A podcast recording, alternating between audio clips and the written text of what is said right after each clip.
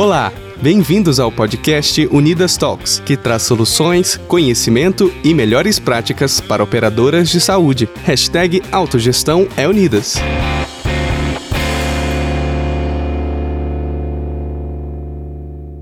No episódio 3 do Unidas Talks, com apoio da Libes, abordamos o tema Gestão em Saúde em Tempos de Desafios, Pandemia e o Novo Rol. Participaram o presidente da Unidas, Anderson Mendes, João Paulo Reis Neto, diretor-presidente da CAPESESP, Juliana Martinho Bush, diretora de Previdência e Assistência da CAPESESP, e Stephen Stefani, presidente do capítulo Brasil da Sociedade Internacional de Farmacoeconomia e board da America's Health Foundation. Ah, prazer enorme estar aqui abrindo mais esse evento aqui da Unidas. Hoje, de forma especial aqui, estamos com três amigos de longas datas, longas lutas na saúde suplementar, Dr. Stefan, quem eu agradeço aqui a presença, e dois de nossos colegas de autogestão, é, ícones aqui na, na, apresentação de informações, participação com a gente, uma filiada tão importante como a CAPCESP, o Dr. João Paulo e a doutora Juliana Bush. Então, obrigado a vocês por estarem aqui participando com a gente. Agradecer a Libs, a nossa parceira, que tem nos ajudado também em vários eventos, trazendo um tema tão importante, né? Esse que é a questão do rol. Eu acho que a gente está no momento ímpar da, da, da saúde, é, com tantas incertezas, com tantas coisas ainda pela frente, e mais desafios em cima de desafios, né? Então, não bastasse tudo que está se passando aí com a pandemia, com procedimentos represados do ano passado, com tratamentos que a gente precisa recuperar em nossos pacientes, ainda temos uma inclusão de novos itens no rol que torna o nosso desafio ainda mais complexo. Né? Então, para falar sobre isso, vou deixar aqui os nossos doutores, que podem nos ajudar um pouquinho a esclarecer isso aí. Muito obrigado aqui em nome da Unidas, de toda a diretoria, da gestão, a participação de vocês. Passo para a nossa querida Juliana, que vai mediar esse encontro. Um grande abraço, muito obrigado, se cuidem. Gostaria de agradecer o convite da Unidas, né, o apoio da Libes, para mediar esse debate. Hoje vamos aí conversar um pouquinho sobre os desafios, tanto na gestão, quanto também o Dr. Stephanie trazendo a sua visão de médico oncologista do consultório, do que ele tem observado aí ao longo desse ano. E vou começar fazendo uma, algumas perguntas alternadas para vocês, vocês fiquem à vontade também para perguntar um para o outro. Essas perguntas são só para a gente jogar aí no ar algumas questões que a gente vem, vem acompanhando e vem tentando encontrar as respostas para tentar fazer a melhor gestão possível. Stephanie, você João Paulo, se vocês quiserem fazer alguma consideração inicial, e aí a gente começa. Obrigado, Juliana. É um prazer conversar sobre um tema que me é muito rico. Fato que, é verdade seja dita, talvez a oncologia sempre seja uma locomotiva na incorporação de tecnologia e muito que a gente fala em câncer pode ser extrapolada para algumas outras áreas do conhecimento.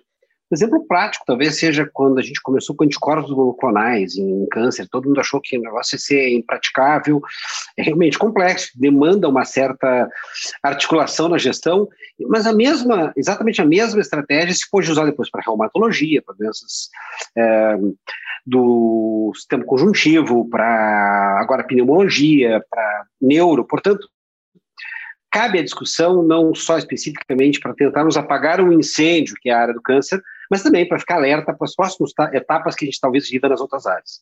Bem, boa tarde a todos. É, obrigado aí pelo convite, a oportunidade da Unidas, através do apoio da Libes. Prazer estar aqui com a Juliana e o Stephen. É, na verdade, assim, todas as vezes que a gente fala de rol e toda vez que há nova publicação de rol, é sempre um assunto muito palpitante.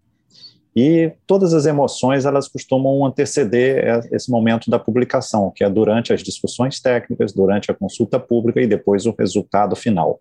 Esse ano teve uma característica muito específica, que foi isto tudo está acontecendo paralelamente a uma das maiores crises sanitárias mundiais, a pandemia pelo coronavírus. Então, teve um ingrediente novo e que talvez tenha contribuído até para a demora da publicação e também para aquilo que a gente vai ter de discussão aqui hoje. Então, eu estou muito ansioso aqui para discutir, ouvir as perguntas da Juliana, do Stephen de qualquer pessoa aí dos participantes. E só agradecer mais uma vez o convite. Considerações iniciais feitas, já temos bastante assunto. Stephen, como nós sabemos, né, é, é, o quanto é importante a utilização das ferramentas de farmacoeconomia na gestão, no dia a dia do gestor.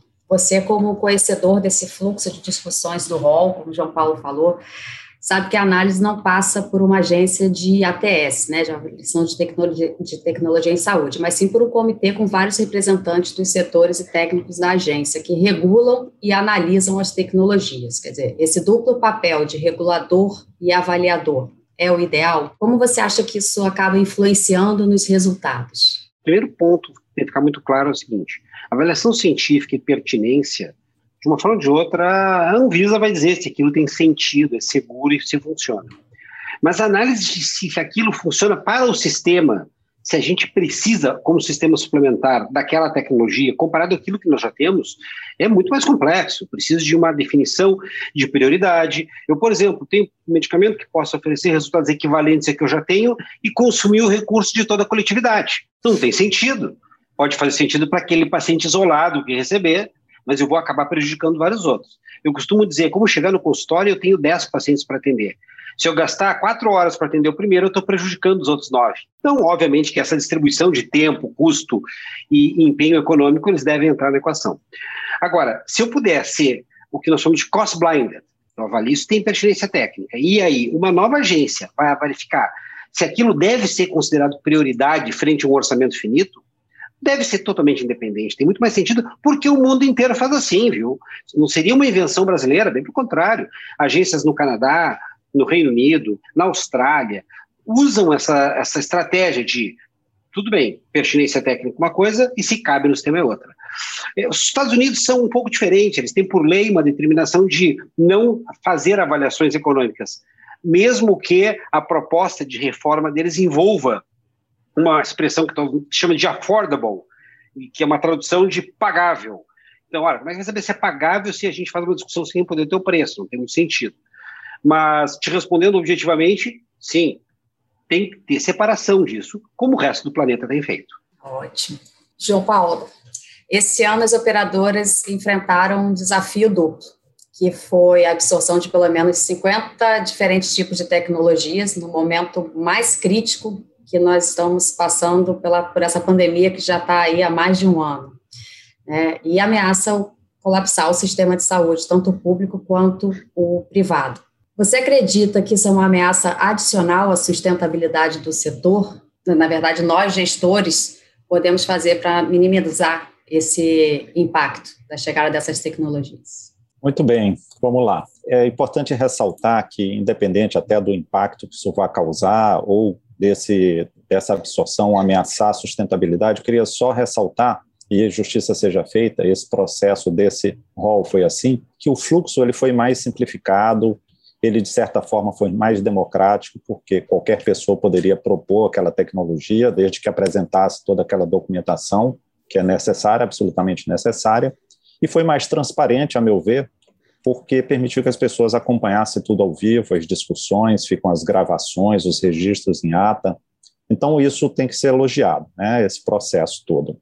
E eu acho até que, independente até do que o Stephen ressaltou, que eu concordo plenamente, que deveria ser uma avaliação independente, talvez uma agência única de avaliação e depois para ver se cabia ou não no orçamento dos ambos os sistemas, eu acho que é importante a questão do maior profissionalismo que a ANS conseguiu imprimir nesse rol né, talvez contratando pessoas, é, posicionamentos independentes e até mesmo preparando os seus textos. Então, eu só queria fazer essa ressalva aqui antes de te responder. Com relação a, a, ao impacto nos, sobre os custos, eu estimo, por estimativas feitas também por outras equipes, que esse será o de maior impacto sobre uh, assistência à saúde, em torno de, talvez, em torno de 5% ou algo assim. Porém, tem um detalhe, né? É, ameaçar a sustentabilidade eu acho pouco provável, até porque a gente já teve outras edições do rol que isso parecia ameaçar e não ocorreu. Essa ameaça à sustentabilidade, ela depende de vários fatores, e o mercado costuma se ajustar, o, o mercado vai se adequando a isso. Infelizmente, ao se adequar e, de alguma forma, estimular o aumento de receita e não a diminuição de despesa na gestão, você termina excluindo pessoas e tirando acesso de muitas pessoas, como vem acontecendo aí ao longo das últimas duas décadas. E eu só queria também, para finalizar, destacar uma coisa que a gente muito pouco fala quando discute rol, que é a desincorporação ou desinvestimento em tecnologia. Essa palavra, eu até brinco, não existe no dicionário Aurélio é, da saúde suplementar. Você vê que entram 50 tecnologias e não sai absolutamente nenhuma. Então a gente tem que começar a discutir isso. Sobre o que fazer, né? Isso depende de cada característica de cada operadora. Por exemplo, quem já cobria, como muitas autogestões que estão aqui participando, já cobria por liberalidade alguma tecnologia, para ela o impacto daquela tecnologia é nulo, é zero. Então isso vai diminuir o seu impacto, porque ela já absorveu aquela despesa.Emos a questão das verticalizadas e não verticalizadas. Quem é verticalizada, entra lá uma nova tecnologia que a gente pode discutir depois aqui, com cinco moléculas, seis moléculas para uma mesma indicação, e quem é verticalizado vai escolher aquela que o Stephen falou aí na, na análise farmacoeconômica, aquela que tem o mesmo mesma eficácia, a mesma segurança, porém tem um custo menor. Nós que somos autogestões e que não temos verticalização, não podemos optar por essa tecnologia. Quem decide é o prescritor. Por fim, a questão de modelos de remuneração, que a gente tem que começar a falar sobre isso, e aí no decorrer aqui da, se tiver tempo, a gente conversa também um pouquinho sobre isso. E também diferentes tipos de negociação, mas isso a gente deixa aí para uma eventual discussão aí com todos os participantes. Deixa eu acrescentar um detalhe, eu gosto quando as pessoas falam de desincorporação, e tu colocaste muito bem esse conceito, mas às vezes a desincorporação não é daquilo que a gente já não está mais fazendo. Eu não preciso desincorporar breografia, isso já está sendo feito há anos.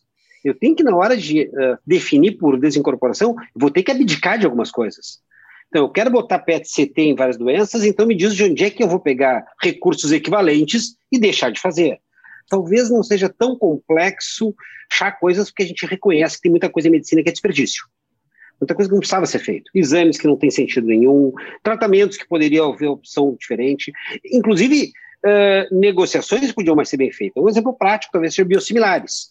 Puxa vida, eu tenho um meu medicamento que se provou rigorosamente equivalente em termos de, de, de, de resultado, inclusive com, com estudo head-to-head. Puxa vida, o, o, prestador tem que ter um argumento muito forte para me dizer que não vai usar uma marca mais barata, apesar dela se mostrar equivalente. Uh, ora, eu, esse dinheiro, se eu puder libertar, eu consigo investir em, em inovação. Se eu simplesmente ficar usando por um capricho, eu não vou poder nunca investir em inovação.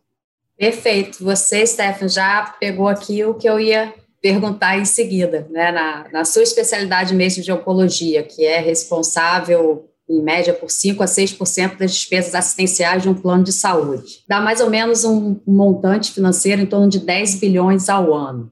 Né? No novo rol, temos aí quase 20 novos quimioterápicos orais. O que o oncologista pode fazer, e aí é, é, você já começou a, a responder, sem que haja qualquer conflito ético, né, levando em consideração todas as evidências científicas para contribuir com a sustentabilidade. Por que, que eu pergunto isso? Né, eu tenho duas drogas, a mesma indicação, eficácia, segurança, por que não escolher a do menor custo? Você já respondeu sim por ti, né? Mas os oncologistas no geral, eles estão sensíveis a essa situação? Olha, de uma forma ou de outra, a gente passou a introduzir numa discussão técnica o que nós chamamos de toxicidade financeira. Quando eu sento com oncologistas e digo para eles: olha, esse dinheiro não é da operadora, esse dinheiro é do usuário. E como bem mencionado, justamente o mais vulnerável, que é a base da pirâmide, vai acabar não conseguindo manter o plano. Isso faz com que as pessoas começaram a enxergar aquele paciente que vem para o consultório e me diz: doutor, ano que vem eu não vou mais ter plano de saúde porque minha empresa não conseguiu renovar na autogestão, o camarada diz, doutor, eu já não aguento mais pagar.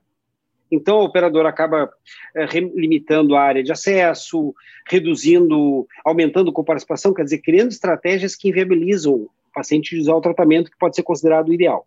Pois então, tem uma série de coisas que podem ser feitas para controle, tá? Uh, e publicações que mostram isso. Uma delas, obviamente, é fazer grandes negociações, tentar, de uma forma ou de outra, não cada um comprar meia dúzia de, de, de ampolas, mas criar um modelo de negócio mais robusto. Tem lógica. Segunda alternativa, tentar criar dispositivos em negociações com a rede prestadora, botar pacientes em protocolos de pesquisa.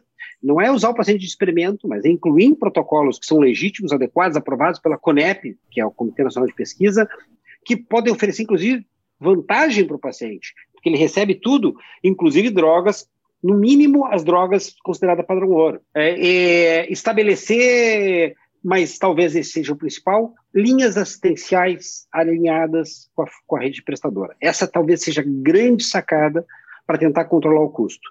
Para ter uma ideia, os números, um entrante no mercado, um medicamento novo, hoje custa 10 mil dólares por mês. 10 mil dólares por mês é um remédio novo para câncer.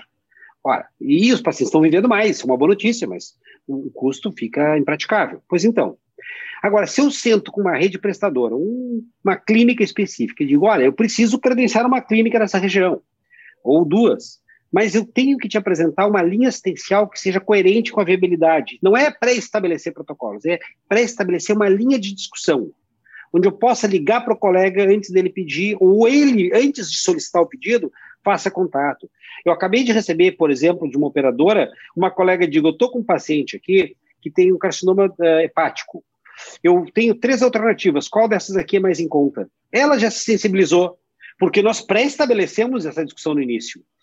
Se eventualmente alguém da rede, alguém da clínica ou do serviço não está nesse caminho, a gente liga para o coordenador técnico da, da, da, da, clínica e diz: olha, conversa com a tua colega, ela não entendeu ainda muito bem a linha de estratégia que nós estamos definindo. Uma vez que eu tenho três opções adequadas, antes ela alegava, nem sabia o preço. Agora nós estamos acordando isso. Uh, funciona muito melhor do que tu imagina, viu? Muito melhor do que você imagina. Bom, bom saber. É, a expectativa de mercado, João, dada a quantidade das tecnologias incorporadas, é que essa edição seja a de maior impacto sobre os orçamentos dos últimos tempos. É, você já falou na, no, no, início, né, sobre a estimativa, mas temos alguma estimativa já concreta? Como que são feitas essas análises do, do, sobre o impacto do, no orçamento dessas, dessas tecnologias todas. A gente fala aqui muito de drogas, mas lembrando que a gente tem exames, procedimentos, é sempre bom a gente colocar também. Bem, é uma pergunta difícil de ser respondida assim. A gente precisaria de um evento inteiro só para discutir como estimar impacto é, sobre o orçamento, o impacto de, de, da incorporação de novas tecnologias. Eu já li é, um material até bem produzido de uma consultoria que estimou em torno de 5% o impacto total de todo esse rol. Mas a própria INS avaliou em torno de 1 a 1,5%. Então, são diferentes formas de avaliar e que eu acho que o principal, e que a gente tem que ter em mente, principalmente nós que somos autogestão, é a questão de qual, de que perfil demográfico nós estamos falando a nossa operadora e minha, da Juliana e do Stephen, né, que trabalha também com a gente, é a CAPCESP, ela tem um padrão etário de 50% de idosos, né, 60 anos ou mais, cuja prevalência de doenças crônicas não transmissíveis e do câncer é maior de, do que quem não está nessa condição é, de faixa etária. Então, eu não posso comparar o impacto financeiro na CAPCESP dessas tecnologias, onde a maioria foi para o tratamento do câncer e para a doença reumatológica, uma operadora, uma seguradora, a maior do país, que tem 6, 7% de idosos. Então, são impactos completamente diferentes. Então, é, a resposta, Juliana, é muito difícil de dizer. Eu preferiria era ressaltar esse aspecto da importância de você conhecer o perfil populacional, não só demográfico, como eu falei, que é o mais simples, distribuição por sexo e faixa etária, mas também, é, de alguma forma, é, conhecer um pouco melhor sobre fatores de risco, é, ocorrência de obesidade, diabetes, de hipertensão nesta população, para de alguma forma você conseguir reduzir as suas incertezas com relação a esse impacto. É também uma outra coisa é que você perguntou é, com relação a como se preparar. Né? Eu terminei adiantando naquela primeira pergunta né, a questão de verticalização, de mudanças de modelo de remuneração, é, tudo isso é, é, muito importante. Mas como é que eu posso propor qualquer coisa diferente do usual, por exemplo, um captation é, ou um fee for service, se eu mal conheço o perfil populacional? Como é que eu vou estimar o quanto remunerar para uma determinada conjunto de rede de prestadores de serviço? Eu não sei quanto eu gasto ou quanto eu vou gastar. A grande vantagem é, de você tentar, de alguma forma, inverter esse modelo hoje que, que é predominante, por exemplo, o FIFO Service, é porque na hora que entra, por exemplo, esse exemplo aí que a gente comentou aqui, eu Stephen, dois oncológicos, que você falou aí, mesma característica de eficácia, segurança e o custo menor, se for num modelo diferente do FIFO Service, a grande tendência de ser o mais usado aquela que tem menor preço e gerar aí uma concorrência saudável no próprio mercado. Se é o fee for service e alguém está lucrando por cobrar o mais caro, como a gente pode, de alguma forma, estar preparado, por exemplo, para novas coberturas? Quando o Stefan comentou, fiquei pensando, quando ele falou no, no exemplo que ele deu, é na possibilidade do usuário, e que vem ocorrendo, que a gente vem observando, que é o downgrade. Ele tinha um plano melhorzinho e agora está optando por planos mais em conta para poder tentar, de alguma forma, garantir esse acesso. Então, respondendo, finalizando, só temos uma forma de calcular impacto financeiro, e aí é usando os recursos da farmacoeconomia, as ferramentas da farmacoeconomia e da economia da saúde, que é a única capaz da gente só pagar por benefícios ou por uh, tecnologias que agreguem valor e, quer dizer, estar protegidos daquelas que não entregam valor e, de alguma forma, que incentivar a indústria de device, de, eh, de qualquer tipo de tecnologia, medicamentos, a manter o padrão, o perfil inovador. Isso é fundamental para a gente evoluir aí na, na, na, saúde e na medicina. Tem duas coisas que dá para acrescentar uh, e para lembrar o seguinte, que uma análise dessas, ela não é simplesmente a gente fazer uma planilha, isso tem que ser entregue por gente que sabe, viu? Uma análise multivariada que separa faixa etária, corrige algumas coisas, senão a gente pode ter uma falsa ideia, por exemplo, que está gastando mais, mas dali a pouco é porque os pacientes estão vivendo mais, isso é um bom problema, isso a gente tem que festejar. Da mesma maneira, tu pode achar que está gastando menos é porque os pacientes estão morrendo mais. Isso é uma tragédia, isso não é uma boa gestão. Nosso compromisso como gestor de saúde é garantir mais saúde para as pessoas, não é garantir economia, é garantir mais saúde com o mesmo recurso. Portanto, eh, esse tipo de análise ela envolve uma multifatoriedade muito complexa. Esses cálculos eles precisam de uma elaboração estatística e uma cognição portanto, uma, uma, uma, inteligência, uma inteligência que é muito maior do que simplesmente eu olhar para uma tabela. Tem um, algoritmos mais complexos. E também tem uma questão interessante que eu gosto de acrescentar nessa história toda, que quando tu pega uma população, de novo, mais vulnerável e começa a ter downgrade, eles não entram na contabilidade de que perderam o plano de saúde. Então, o olhar superficial de, de quem olha de fora está tudo bem, tem, não perdeu tanta gente assim mas perdeu drasticamente qualidade existencial. Daqui a pouco o camarada ele vai ter que atravessar a cidade para ir no único hospital credenciado. Isso é perder de qualidade, é perder saúde, perder qualidade.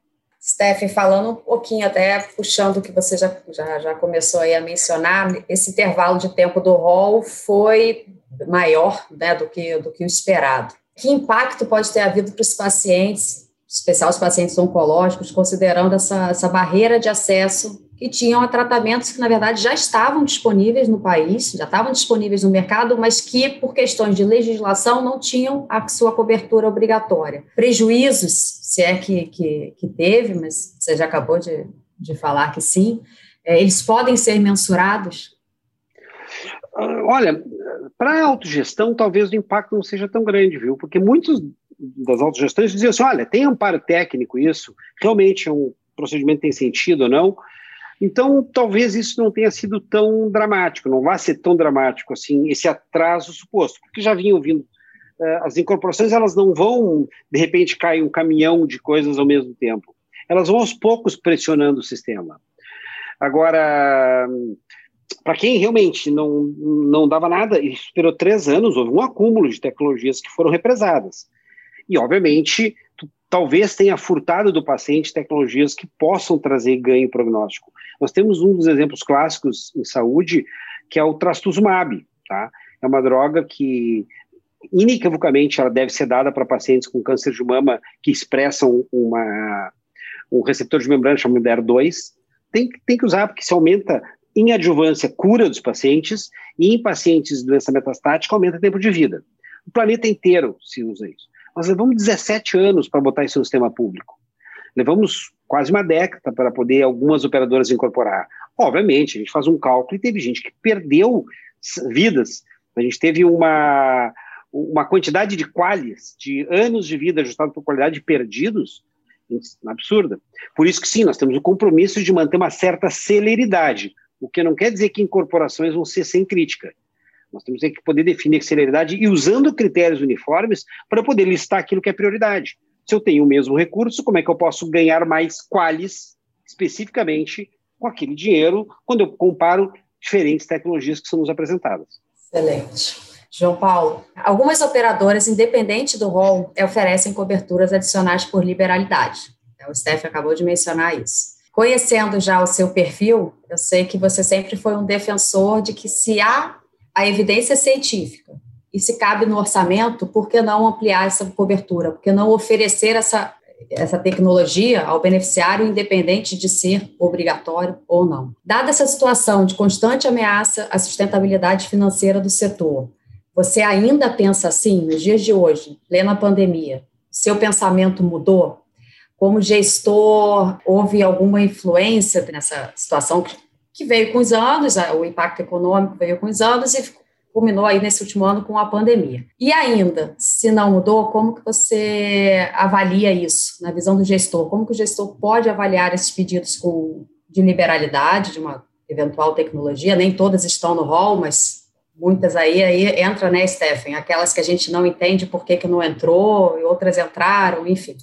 Quais são os critérios mais importantes nessa sua análise ao liberar uma tecnologia não coberta? É o seguinte, eu sempre, é, eu só, eu já ouvi isso, eu não me lembro se a Juliana estava comigo ou se o Steph em algum evento desses grandes, que a pessoa levantou lá da plateia, João Paulo, você que é mais liberal, eu disse, olha só, desculpa, eu não tenho esse perfil liberal, eu tenho o perfil analítico. Cada caso que chega, independente de ter cobertura ou não, eu vou analisar os prós, os contras, o orçamento, se eu sou capaz de oferecer aquele benefício para aquele paciente é, e não conseguir quebrar a operadora, né, se comprometer é, a coletividade, que é sempre importante. Bem, é, o mercado, como você já destacou aí, vive um momento de grandes incertezas é, com relação à pandemia ainda, né? A gente não sabe o que vem por aí, né? O que está nesse nesse iceberg. E todas as vezes que a gente tem incerteza, a incerteza ela gera preocupação, gera medo, gera gera retração de investimento das operadoras então, é um momento diferente que a gente vive. Então, eu acho que eu diria assim: eu não mudo nada no, meu perfil liberal, que não existe, mas no perfil analítico eu vou ter mais critério ainda. Se eu já era criterioso, eu vou ter mais critério ainda para analisar esses casos, por exemplo, se for um caso extra-rol. É, e mais importante, Juliana, uma coisa, muita gente pergunta, ah, aqui na Capcesp ou na sua operadora, vocês é, liberam, eles chamam muito, o Stefan não gosta também desse termo, nem eu, reembolsa, parece assim que a gente é um reembolsador de, de medicamento, um reembolsador de órtese e prótese. Não, você remunera, é, você paga ou você cobre esse tipo de tecnologia, e aí é o seguinte, uma coisa é você incorporar para todo mundo que tiver aquela mesma condição, aquela mesma doença, outra coisa é você analisar casos excepcionais. Então, os casos excepcionais a gente continua analisando mas coberturas novas, coletivas, como por exemplo um novo benefício, não. Nesse momento de incerteza, a resposta é não. Agora, com relação aos critérios, é muito fácil responder, o Stephen já falou aí a maior parte, que a gente utiliza para, que é importante, né, numa análise dessa de liberalidade, a gente só não pode é fazer, como a gente tem visto aí algumas coisas com relação à pandemia, se afastar da ciência. É, nós temos que ter critérios baseados na ciência. Analisar benefício clínico, desfecho e o que você vai investir. Então, a fórmula é muito simples. Num lado da balança, o dinheiro, do outro da balança, benefício clínico, desfecho que está sendo analisado. Não tem outra forma de analisar, seja por liberalidade ou numa avaliação de incorporação, por exemplo, dentro de um rol. Tem uma coisa que eu queria mencionar, que eu sempre digo o seguinte, e eu tenho certeza que tem vários auditores aqui assistindo e acompanhando a, essa live, é, eu não tenho problema nenhum quando a gente dá um parecer e ele não é usado, quando diz, olha, não é coberto, etc. O que incomoda, e nós temos que reconhecer, é quando não medem exatamente o que está acontecendo. Quando tu chega no final de determinado período e pergunta, olha, quanto exatamente tu investiu para quanto tu mudou de desfecho, quanto esperava, isso não foi nem medido foi um canetaço um, um, inconsequente, às vezes até. Isso incomoda, porque a gente tem a sensação de que está sendo lesado ali, a operadora particularmente está sendo lesada e tu não está fazendo o que nós somos treinados a fazer, que é proteger o usuário na ponta. Bom, então, uh, a gente não está medindo os resultados, a gente não está equacionando quanto que eu precisar investir para quanto eu estou mudando de desfecho especificamente, isso é um, é, um, é um erro de gestão básico. Compensação, se eu digo, olha, eu tenho recurso, é uma autogestão, especificamente. Esse, esse, e o paciente vai se beneficiar disso, o, o, o benefício é para isso. Eu me lembro que na Cap Saúde, há muitos anos atrás, era viável, tinha uma sobra, talvez a Juliana não tenha pego essa parte, a gente reembolsava óculos com, com a receita, porque era saúde que a gente estava devolvendo para o usuário. O que a gente precisava era saber o que ia fazer com esse dente. Óbvio que quando começa a sobrar menos, nós temos que ser, não, não vai ter recurso para óculos, a gente vai ter que é, pedir uma, uma certa abstenção das pessoas para querer ganhar esses benefícios que não cabem mais na sua mensalidade. Não medir, sim, é uma coisa que angustia a gente. É, Steph, até aproveitando o teu exemplo do óculos, é, até porque eu sou o culpado disso, né, que foi eu que criei lá atrás, mas até o pessoal brincou, ah, João Paulo, só falta vocês cobrirem cadeira de roda também, ainda diziam assim, de forma depreciativa para aleijado, eu disse, ué, a gente tem um programa de é, é. fornecimento de cadeira de rodas também, isso é qualidade de vida, isso é saúde naquele conceito holístico, mais global, então é importante.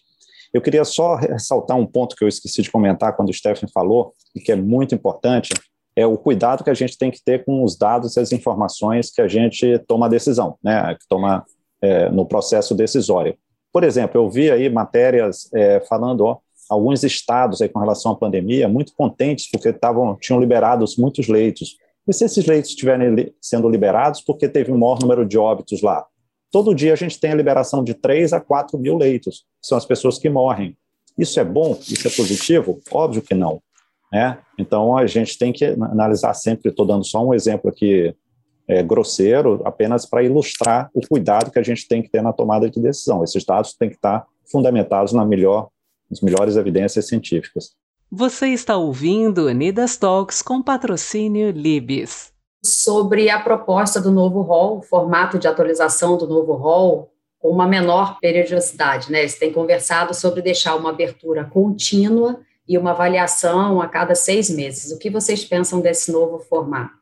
Deixa eu me antecipar, dizer assim, olha, do ponto de vista médico, eu não tenho dúvida que, que a gente não poderia ter uma data para poder determinar a tecnologia. Se ela realmente beneficia o paciente, eu entendo que ela tem que ser analisada com celeridade. Eu acho que toda aquela celeridade crítica deveria acontecer para medicamento oral, para medicamento venoso, para exames, devices. Todas deveriam passar por um ritual de pertinência técnica e pertinência no sistema. Aí tem mais sentido, tem mais lógica. Ah, vai nos exigir um pouco mais de agilidade. E, obviamente, isso, de uma forma ou de outra, vai repercutir potencialmente lá na uma mensalidade, lá na frente. Mas se for pensar que antes elas vinham acumulando e depois entrava todo mundo ao mesmo tempo, a longo prazo, ser mais rápido na incorporação não vai mudar exatamente o custo que tu vai ter a longo prazo. Perfeito. É, complementando, então, o, o fluxo, a submissão é contínua, mas a análise vai levar um tempo, no mínimo, acho que seis meses, se eu não me engano, podendo chegar até aí a 18 meses, então algo muito próximo de dois anos é, no final da análise. A vantagem que tem nessa forma de submissão é que as, entra numa fila né, de, de espera, né, de acordo com a ordem de entrada daquela tecnologia. De certa forma, isso é até um pouquinho mais justo. O que eu acho difícil é o seguinte: é primeiro a capacidade do órgão regulador, já que ele também funciona como agência de avaliação de tecnologia em saúde, a capacidade de analisar é esse, essas tecnologias que entram, de não causar um acúmulo absurdo, né?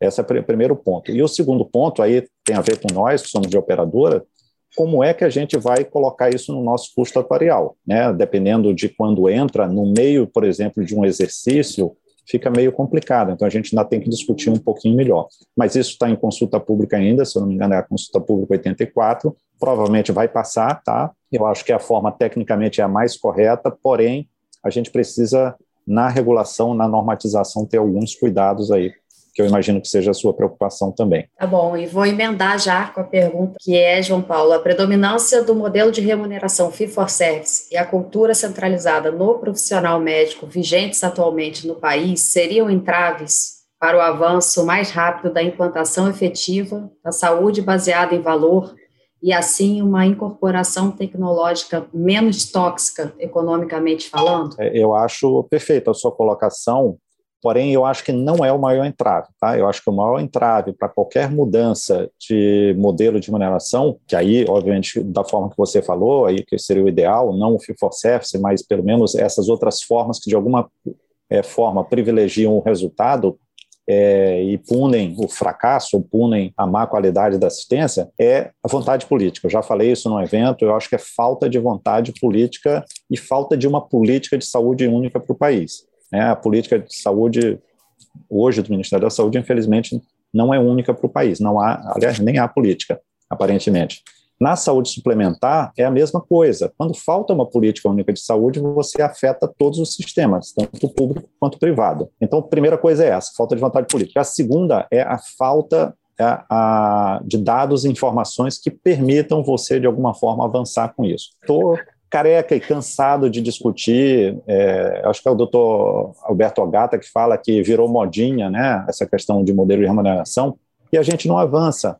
Então, a gente tem que partir para a prática, fazer projetos pilotos. De alguma forma, é, nesses projetos pilotos, a gente jamais vai ter uma mudança completa do modelo de remuneração, vai ser um modelo híbrido, e com isso, aos pouquinhos, fazer isso que você falou, é, facilitar essas incorporações de forma que elas sejam menos tóxicas. Tem mais uma pergunta aqui. As estimativas do impacto do novo rol foram baseadas em dados de pré-pandemia ou durante a pandemia? É, será que com a história da pandemia o impacto não, não vai ser diferente? Olha, evidente que, como bem mencionado, a pandemia ela traz uma, um nível de insegurança e, e, incertezas enorme, tá? A gente não sabe exatamente o que, pode acontecer, as, as impressões iniciais se modificaram, a gente aprendeu que nós temos que rapidamente analisar o que temos para poder decidir amanhã, e não podemos cometer erros, mas uh, eu vou dizer que provavelmente os modelos que se utilizou os modelos que se utilizaram para tentar avaliar o impacto, ele vai ser só testado no mundo real. É muito difícil, é muito difícil avaliar exatamente o que acontece, porque o sistema é, muito, é dinâmico. Eu gosto de usar a expressão que é um moving target, é um alvo que está tá sempre se movendo. Quando eu acho que eu consegui estabelecer uh, o impacto orçamentário de um tratamento específico para câncer, por exemplo, já mudou o tratamento. Quando eu aprendo a resposta, a pergunta modificou, em outras palavras. Então, é natural. Então, uma das maneiras que, que exista algum desacerto na, na expectativa.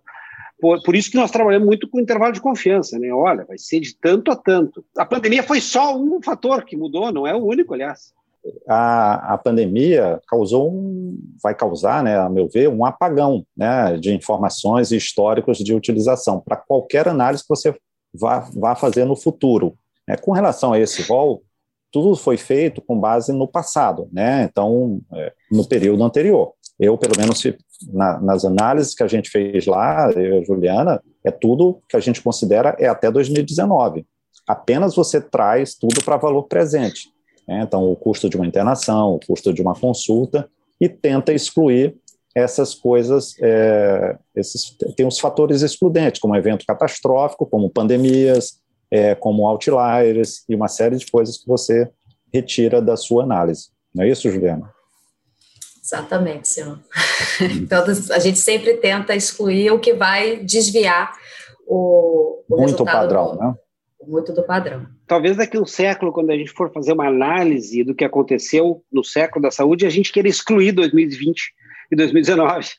Para 2020 e 2021 porque ele vai ser um outlier. Bom, temos mais uma pergunta aqui.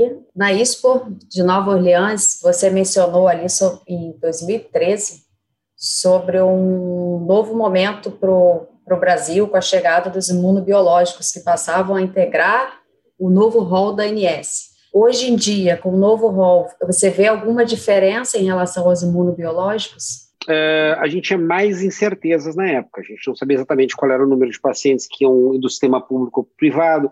Não sabia. O fato são pacientes imunobiológicos, principalmente, que eles são para sempre, viu? Esse paciente ele vai usar aquilo ou vai trocar para um tratamento mais complexo. Mas nós tínhamos também pouco, tínhamos menos opções terapêuticas. Obviamente modificou toda a maneira de fazer gestão naquele momento. Durante, durante um tempo as pessoas diziam assim, olha, o médico pediu, tem aprovação da Anvisa, chega.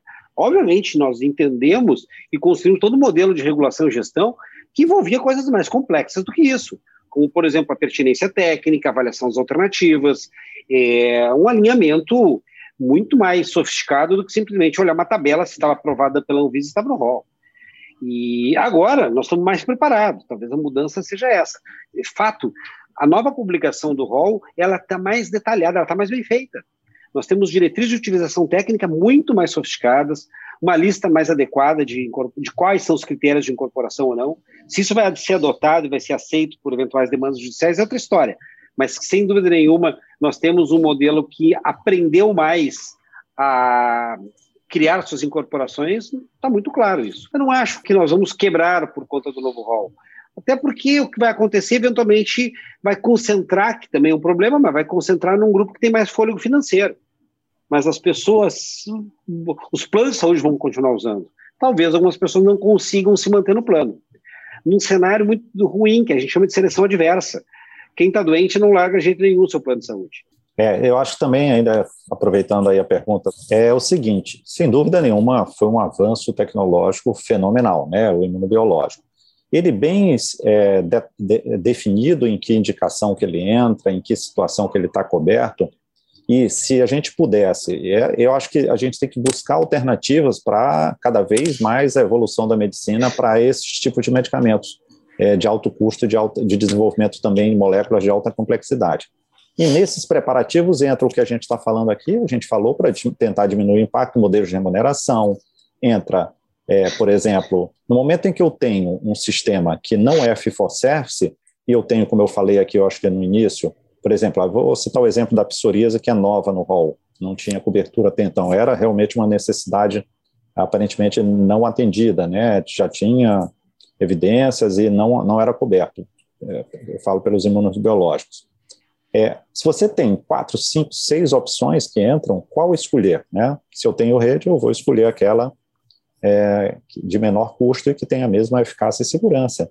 Então, você tendo essa possibilidade de verticalizar, ou seja, uma verticalização é, terceirizada ou uma própria, já é uma vantagem. Por exemplo, tem a entrada, é, usando aí a similaridade com os genéricos, é, dos, imunobiolo dos é, biosimilares, que de alguma forma a expectativa mundial é de que reduza algum, um pouco do custo. Ou se não reduzir o, o custo comparativamente, mas pelo menos aumenta a concorrência e aí puxa é, o custo mais próximo do, do que seria facilmente, mais facilmente absorvido. Eu acho que o principal é isso, é nichar bem, ter uma boa diretriz de utilização, como o Stephen falou, e, obviamente, que ter uma boa auditoria, uma boa regulação em cima disso, e tentar mudar o modelo de remuneração. É, eu ia fechar já para as considerações de vocês, mas vou fazer mais uma aqui. Vamos lá. Falamos tanto de medicação, mas não falamos de reabilitação. Vocês têm números que possam estar impactando as operadoras é, já no pós-Covid? Uh, números achei improvável que tenhamos tão cedo, a gente tem expectativa. Tem uma ideia, isso o INCA fez para o sistema todo, que nós vamos aumentar em 15% a mortalidade do câncer de mama nos próximos três anos por conta do atraso das mamografias feitas nesse, uh, nesse período. Então, imagina, uma doença pode impactar na mortalidade das pessoas. E, obviamente, não precisa dizer que doenças mais avançadas custam mais caro, exigem mais do sistema e colapsam mais no sistema que não está preparado. Então, difícil de equacionar todo, tudo o que vai acontecer ao redor de tudo, mas fato é. E tu menciona um conceito muito importante do ponto de vista clínico os pacientes têm, eu tenho criticado isso em entrevistas, em aulas que eu tenho dado o seguinte, quando o pessoal começa a listar o número de reabilitados, recuperados do Covid, esse conceito de recuperados é, é muito frágil, porque a quantidade de gente que sai do hospital com a ideia de estar recuperado, mas ele vem com deficiência, capacidade pulmonar danificada, com danos emocionais, com coração ruim, com memória danificada, é impressionante. Olha, acho que um terço dos pacientes que tiveram Covid vêm se queixar de perda de cabelo. Mas esse sistema todo, nós vamos aprender o que, que acontece. Lembrando, antes de passar para o João, que nós não conhecemos a doença ainda. Ela existe desde 2019. A gente não sabe o que, que acontece a longo prazo. Ninguém sabe. A doença não existe há tempo suficiente para nos dizer qual é o preço que nós vamos pagar no futuro. É, eu não tenho ainda é, esses números, tá? mas é, foi muito boa a pergunta, excelente, para ressaltar que é, é, isso que eu te, falei aqui no, no início, né? Ah, por que, que a gente já vai agora, por exemplo, tentar devolver reajustes que foram feitos, deflacionar, se a gente não sabe nada ainda sobre essa doença?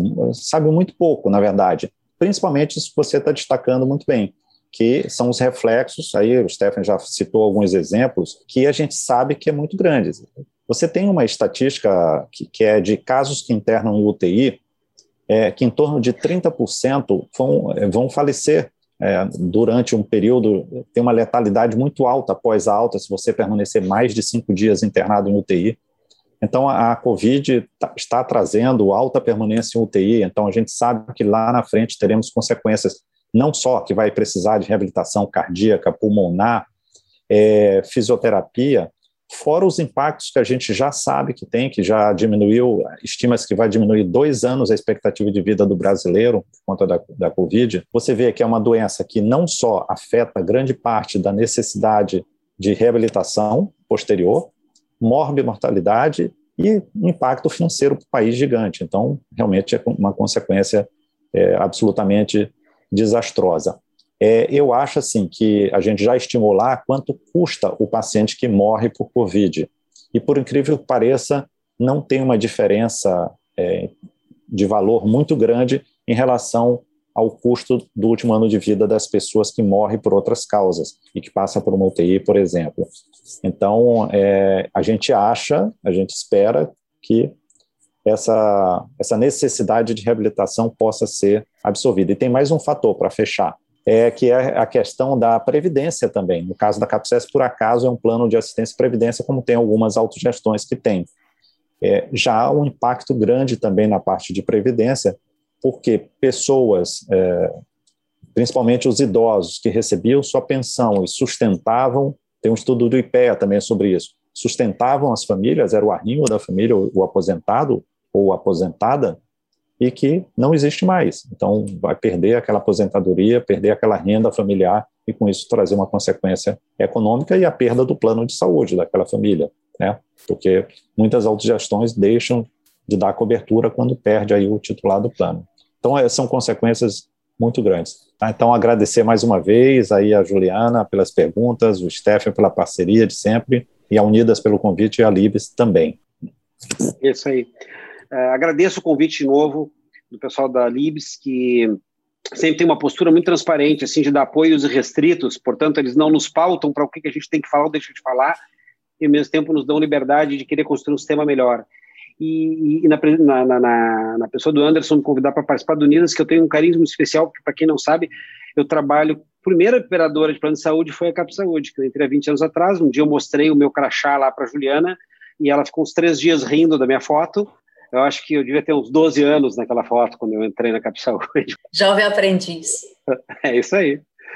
Então tá, pessoal, obrigadão e muito prazer falar com todos. Tá ótimo. Bom, queria agradecer vocês, agradecer a Unidas, a Libs pelo apoio. Muito obrigada aí a todos. Você ouviu o podcast Unidas Talks. Até o próximo episódio.